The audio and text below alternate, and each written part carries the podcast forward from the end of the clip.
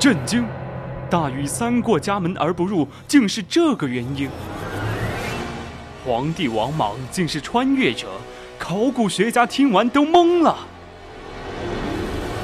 明朝皇帝朱元璋最得力的手下，小时候竟然叫这个名字。那么在哪里才可以听到呢？先切音乐，最古老的名人资讯，最猎奇的古人八卦，古人社区，这是你没听过的全新版本。每周一晚九点，我们在百科探秘之古人社区等你。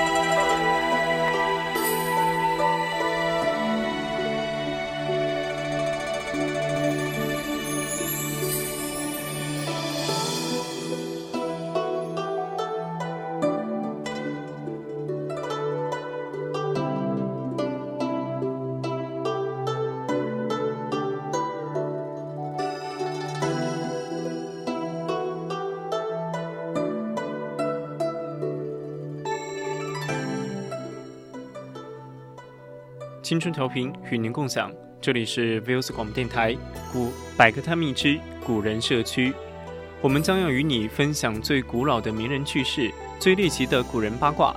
我是主播许昕，今天我们将要讨论的是中国的古人真的和现代的画像长得差不多吗？那么也欢迎大家到我们的 QQ 听友四群二七五幺三幺二九八与我们进行讨论。或者到我们的荔枝直播平台与主播进行互动。当然，如果你觉得我们的节目很有意思的话，你们也可以关注我们的官方微信，搜索“青春调频”关注即可。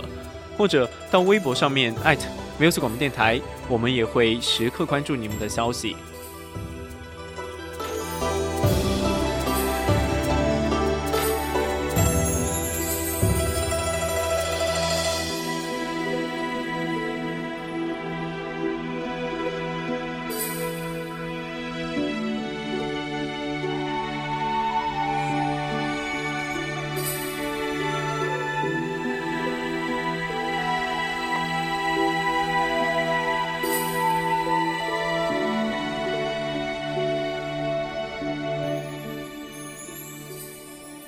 其实看古人画像是否和古代人长得差不多，总共有几个要点。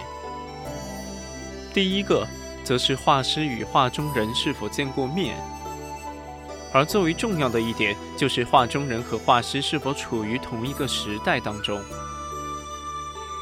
而这一点尤为重要，可以说是后继评判一切标准的先决要素。倘若二者是处于不同朝代的所谓的神交，那么这幅画的写实程度十有八九不可信，因为没有真实的模特。那么后世画师在作画，只能是依赖文字记录，而古文简练的记录很难对人的面部特征有具体的形容，所以这种情况下的可信度则极低。而此类画像的典型代表，就是我们小学课本当中最著名的杜甫和李时珍的形象。一九五二年，周恩来总理收到莫斯科大学来函，希望中方提供素材，以完成大礼堂世界各国科学家拼贴像。而时任中科院院长郭沫若认为，李时冲和李时珍和祖冲之最为合适，但寻遍汇集古人画像的南薰殿以及三才图会当中，都没有找到这两位科学家的画像。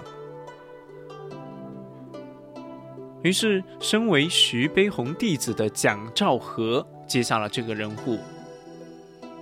他最先开始创作的是李时珍像，结果遍寻古籍，也只找到。《本草纲目》当中关于李时珍形容样貌的八个字：“粗然貌也，冠然身也。”翻译过来就是面目温润端庄，身材消瘦。而这些信息也只能勾勒出一个大框架，并没有一些实质性进展。于是蒋和照想到了一个神奇的方法：既然没有真的模特，那么他决定用同样职业背景的人物作为蓝本，来创造出这个人物。而巧合的是，他的岳父就是一位老中医，并且面目身材和《本草纲目》当中的形容竟然也相似。本着天下老中医都差不多的思路，蒋兆和按照老丈人萧有礼的形象创造出李时珍。此门一开，便一发不可收拾。创造祖冲之、祖冲之像时，考虑到祖冲之不仅仅是数学家，还是天文学家；而蒋兆和选择的人物原型，则是著名的气象学家竺可桢。而到了创造小学课本万恶之源杜甫时，蒋兆和在话题处写道：“我与少林情疏意，提笔如何画愁眉。”他认为自己年轻时贫困奔波的境遇和悲惨的杜甫如出一辙，于是他果断选择自己作为蓝本。所以，我们看到的杜甫像其实是蒋兆和本人。而更为夸张的还有三才图绘，是由明朝人王琦以及他的儿子王思义这对父子灵魂画师所创作。这部书中的人物形象跨度之大，从盘古一直到明代的海瑞。当然，如果你们想要看到画盘古，就要知道这件事严重不靠谱。但是由于时间紧急，任务重，事实上他们采用了批量式的生产路子，目的是只要给你们画出来就行。至于真人是不是这样，您就当看个这。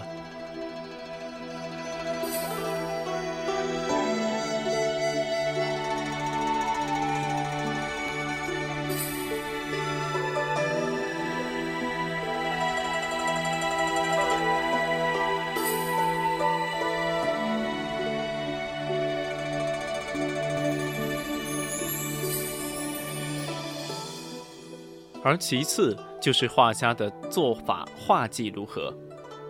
如果是传统的国画画技，则更为注重写意。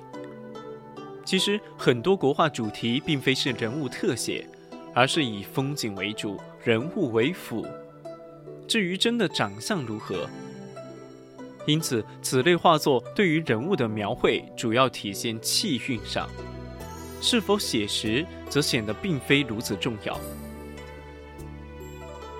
譬如清代宫画家吴谷祥，他非常善于画宫侍女，然而他笔下不同场景出现的女子基本长得一模一样，而这样的古人写画像，从写实程度上自然不可信。其实说到对人物精挑细选上面，西方的计划在明朝的引入至关重要。我们可以看到，融合了西方人物画技，创造了波城画派的真球作品。而这种作品在人物神态、形貌迥异，并且面部气节非常饱满。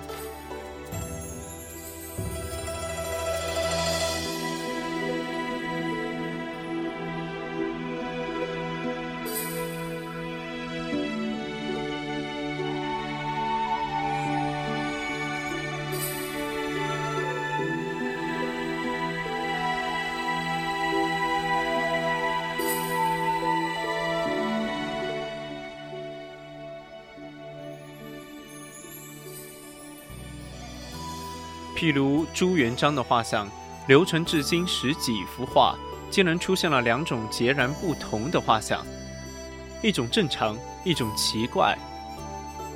出现这样的说法，总共有两种：一种是前朝的皇帝后面朝代来画。除了说到第一个原因，画师没有见过真人之外，还存在于对前朝恶意丑化的情况。